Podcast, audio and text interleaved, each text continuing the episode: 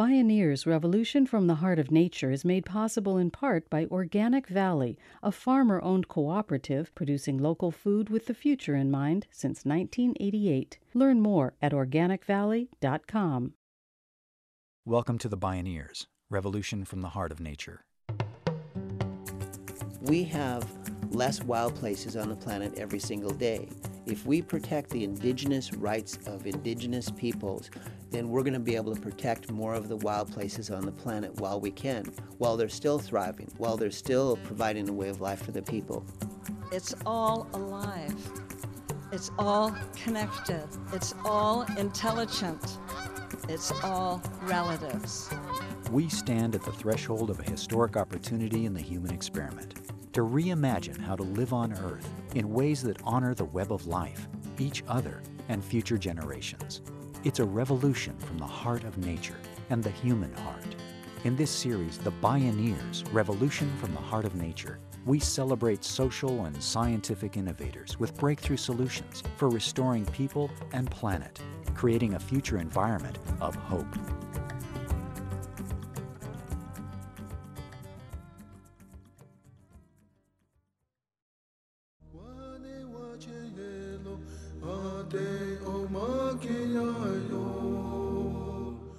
Most ancient wisdom on earth comes from the world's old growth cultures. The original instructions of indigenous peoples were complemented by knowledge they gained empirically over millennia as guardians of the biological diversity of their ancient homelands. Using traditional ecological knowledge, TEK, or tech of a different sort, First Peoples have successfully managed the complex reciprocal relationships between biological and human cultures. Yet no prior human civilization has ever faced globalized ecological collapse, and both traditional tech and high tech will be essential. And in the face of the unprecedented pressures on their homelands and ways of life, this generation of North American indigenous leaders is finding new ways to organize to protect the environment and spread their knowledge for the sake of all life on Earth and future generations. Whether it was an editorial, a lawsuit, an opinion article, a, a video documentary, a PSA on TV or on the radio, a live presentation, testimony in DC, I did everything I possibly could. And local Indian activists went out to the land and were engaging in direct action against the logging companies. And I think it was really that voice of the youth that ended up being able to bring people together. This is Formless Warriors 21st Century Wisdom from Old Growth Cultures with Enei Begaye, Dune Lankard, and Hawk Rosales. My name is Neil Harvey. I'll be your host. Welcome to the Bioneers Revolution from the Heart of Nature.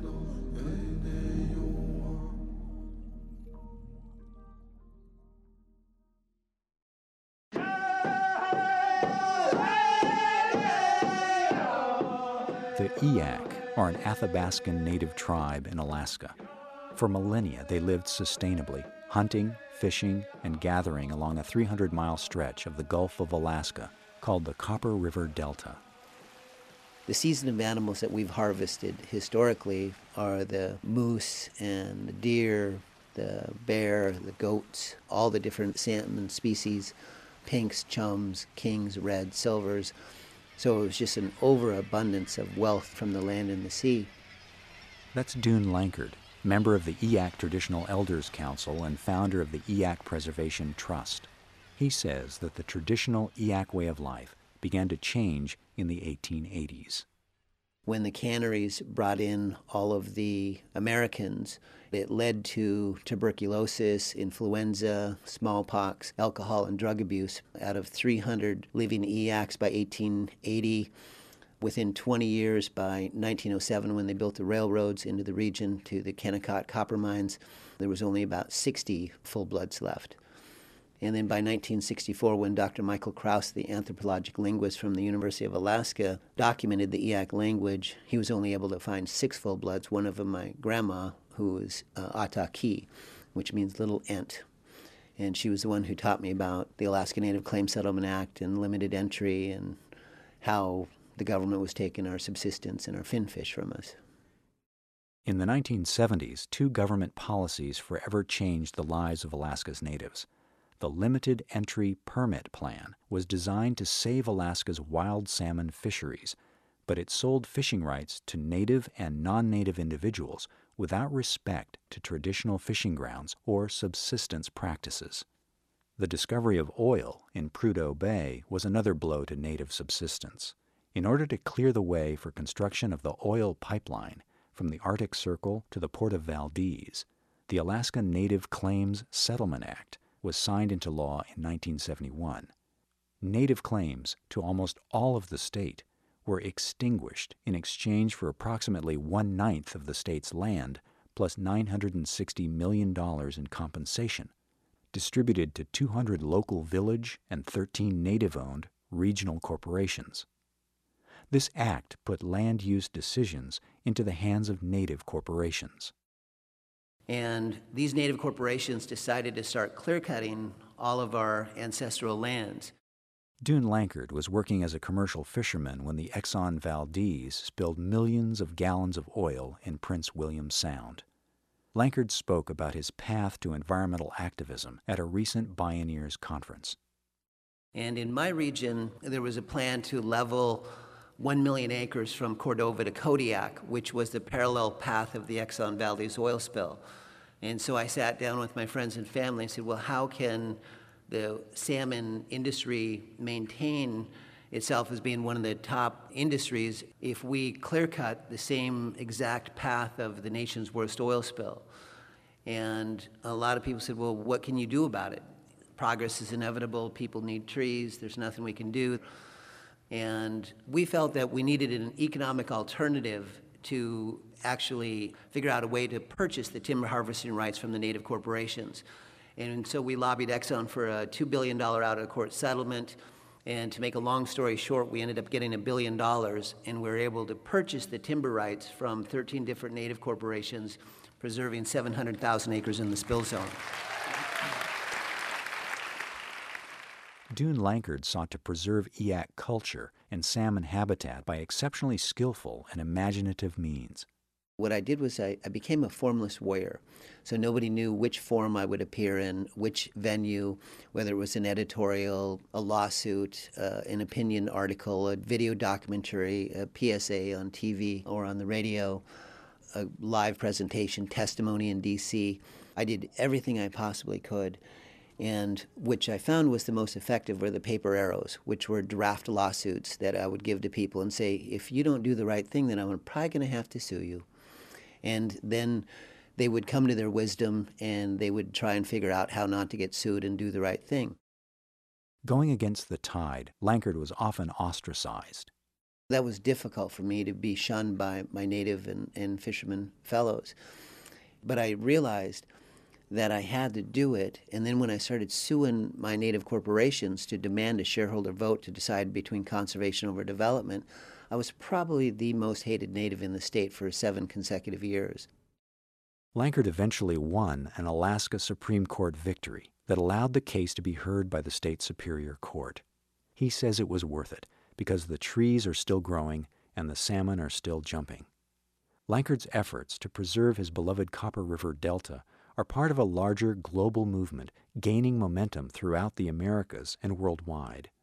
For instance, the Indigenous Environmental Network, a leading indigenous coalition, empowers, quote, indigenous nations and communities towards sustainable livelihoods, demanding environmental justice and maintaining the sacred fire of their traditions. The Eyak dream is that when we close our eyes, that we see the salmon and we talk to Willitni, which is our salmon goddess. And so we send our prayers out hoping that the salmon will find their way home. And so I feel that it's my job in my role while being on this planet during this time that I do everything I can to remain connected to that dream and make sure that people know that there's a different way to live and that we can do it in harmony and balance and still have a lot of fun and for some people make a lot of money but really appreciate and respect how amazing this place is and what it does for people.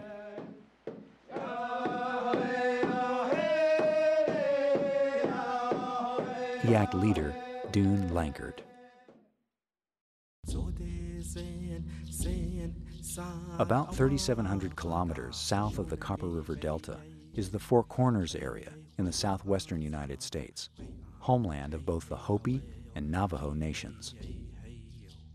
I grew up living between one of the largest strip mining operations in the U.S. and a whole slew of abandoned uranium mines. And that's a small community called Kayenta on the Navajo Reservation. Enei Begaye of the Diné or Navajo and Tohono O'odham nations left the reservation to study land and water management at Stanford University. Upon her return, she helped build the Black Mesa Water Coalition to address issues of energy and water exploitation on native lands.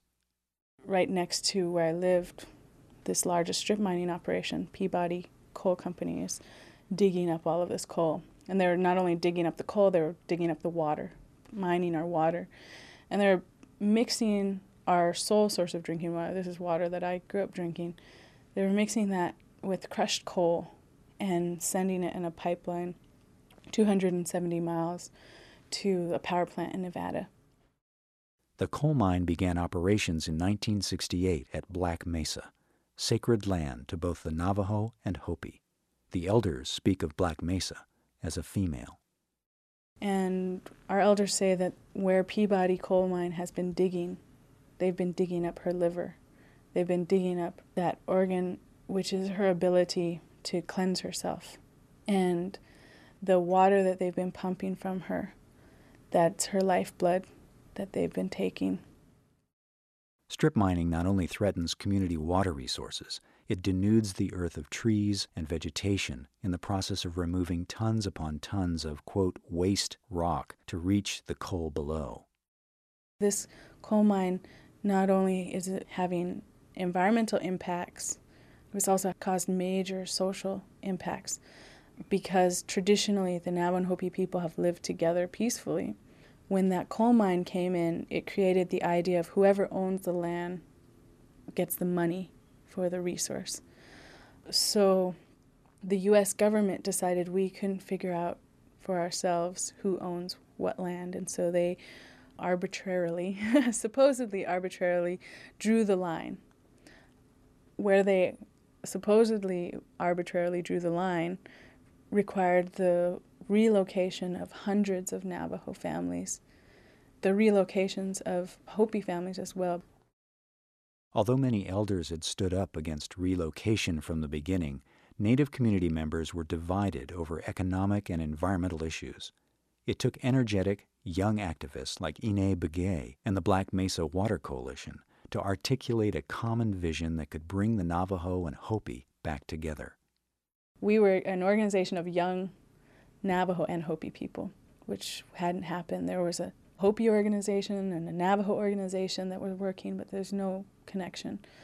And so we would hold community meetings in Hopi and in Navajo and trying to get people to understand that the water underneath us was being used and it doesn't know this line. It doesn't know the boundaries between Navajo and Hopi. It's all of our water.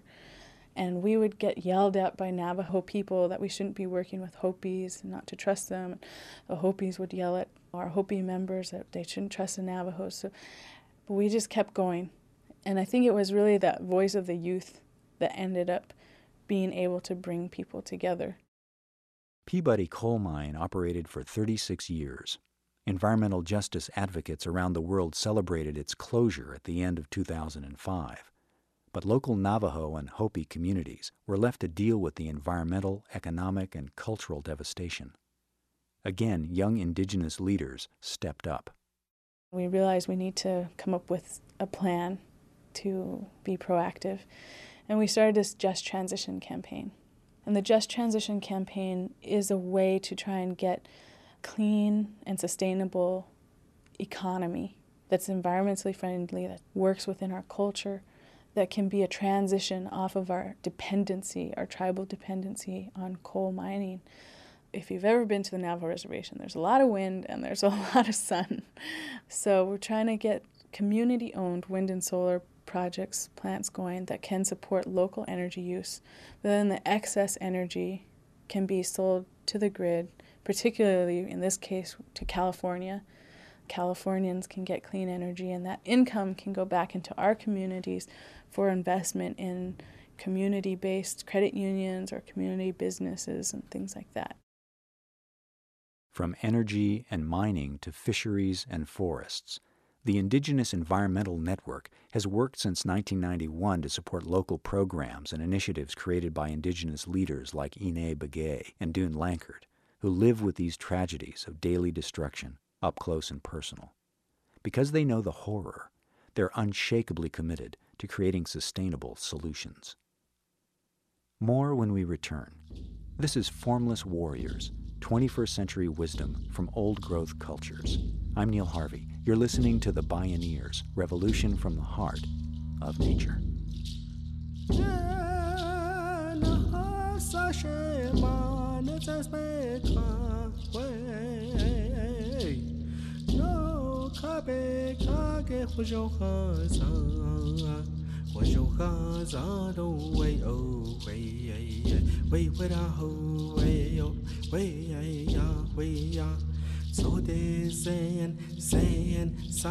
Ta wa ba da pu sho ne ge bei ai ai ai ai pu sho kha za do wei a hey how ai yo wei ai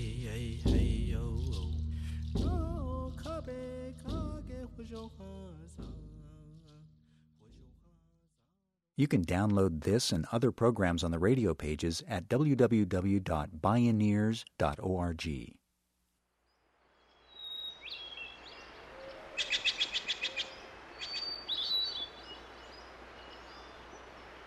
From the sun and wind of Navajo and Hopi country in the southwestern United States to the lush rainforests of the Sinkyone on the far northern California coast.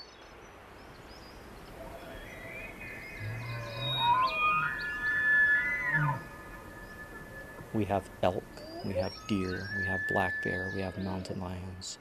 You have riverine valleys along the Eel, the South Fork Eel, and the Upper Mattole that are alluvial flats with a tremendous diversity of plants and animals.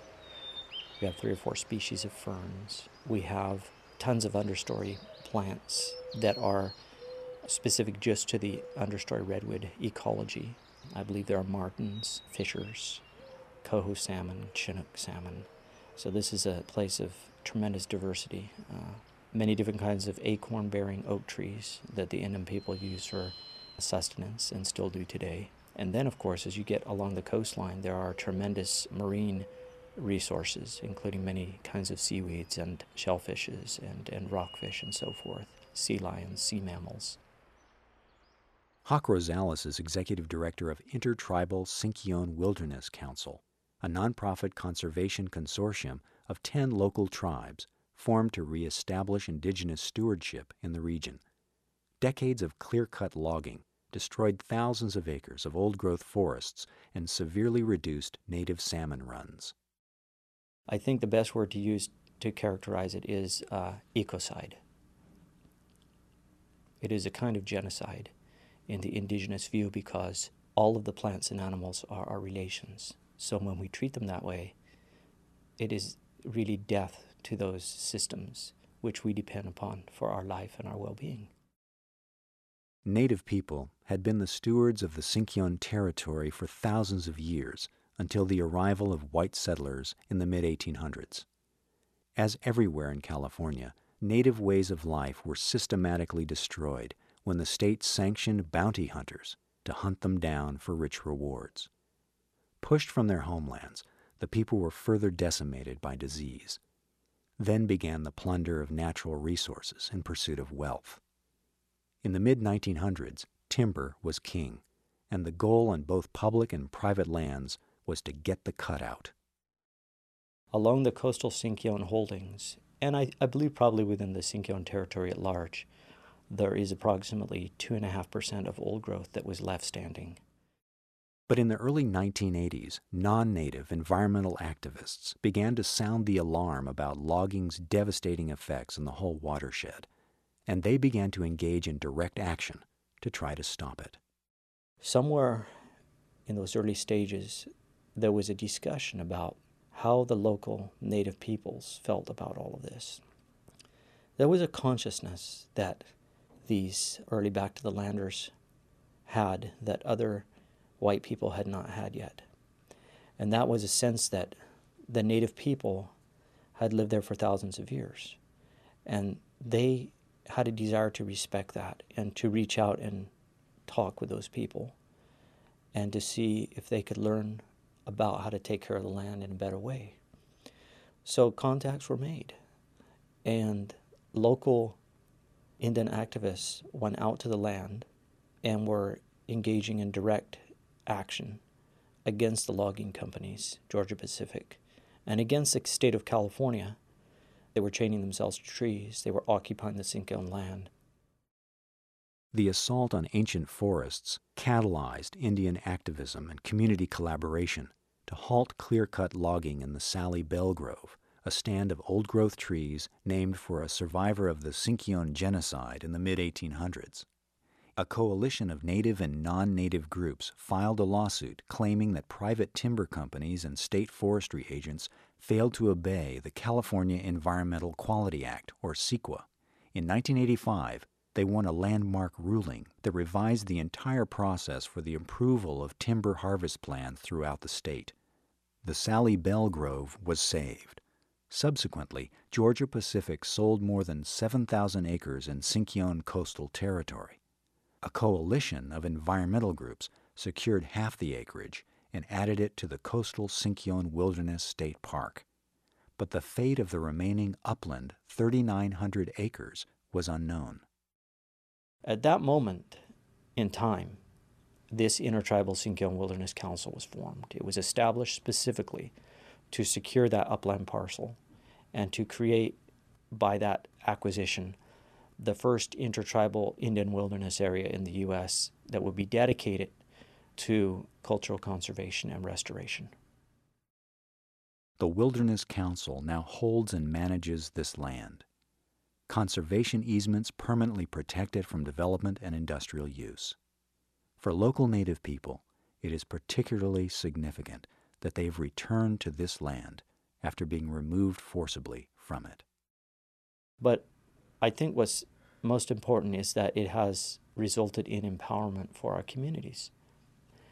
It has had an effect on the well being of the community in that they feel a lot of community pride. We do not allow drugs or alcohol on this land.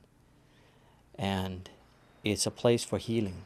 It is also a place where many of the things that were taken can be returned as well spiritually, including sometimes the religious beliefs and the songs and the dances.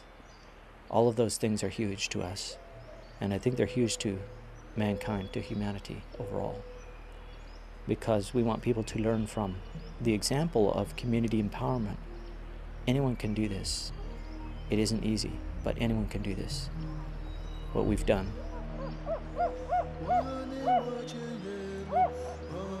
I'm not sure if I am hopeful or pessimistic about the future. I see this time as a as a time of testing for all of us. And it's up to us to to prepare ourselves for the worst, but also to understand that we are capable of doing wonderful things.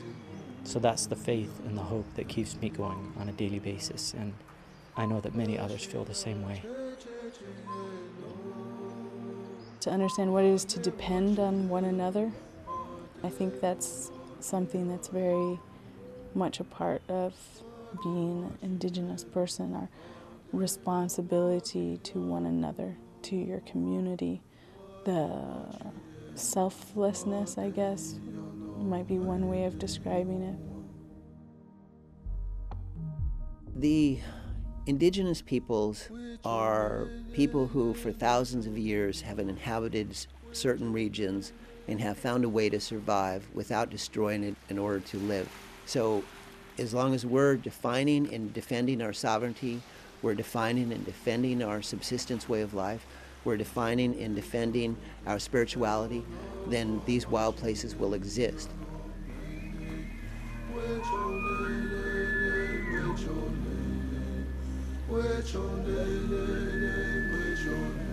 Indigenous leaders Hawk Rosales, Enei Begaye, and Dune Lankard, defending indigenous cultures and restoring the land. Helping us remember that we were all indigenous to a place not so many generations ago. Inviting us all to re indigenize ourselves to our common home, Mother Earth. To become formless warriors, to honor the web of life, each other, and future generations. Formless Warriors 21st Century Wisdom from Old Growth Cultures.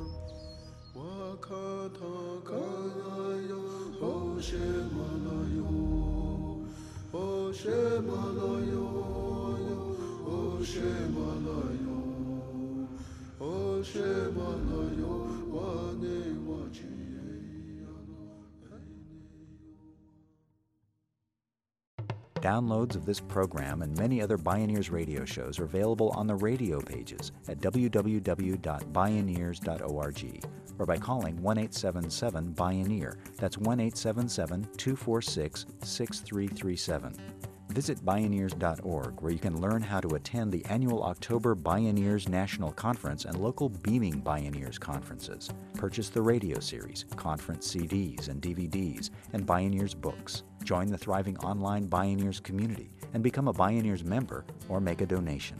All at Bioneers.org or by calling 1 877 Bioneer. The Bioneers Revolution from the Heart of Nature is a production of Collective Heritage Institute. Executive producer Kenny Ausubel. Written by Catherine Stifter and Kenny Ausubel. Senior producer Neil Harvey. Managing producer Stephanie Welch. Production management Aaron Leventman and Chuck Castleberry. Station relations by Creative PR. Distribution is by WFMT Radio Network.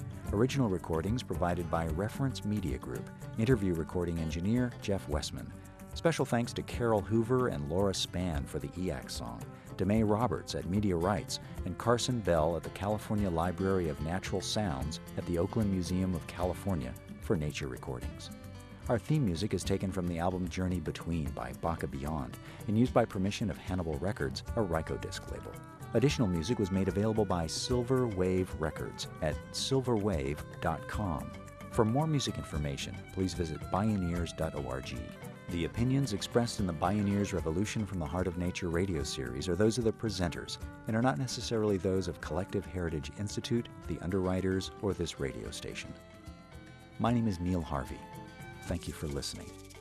I invite you to join the Bioneers in inspiring a shift to live on Earth in ways that honor the web of life, each other, and future generations. This is program number 0409. Bioneers Revolution from the Heart of Nature is made possible in part by Organic Valley, a farmer owned cooperative producing local food with the future in mind since 1988. Learn more at organicvalley.com.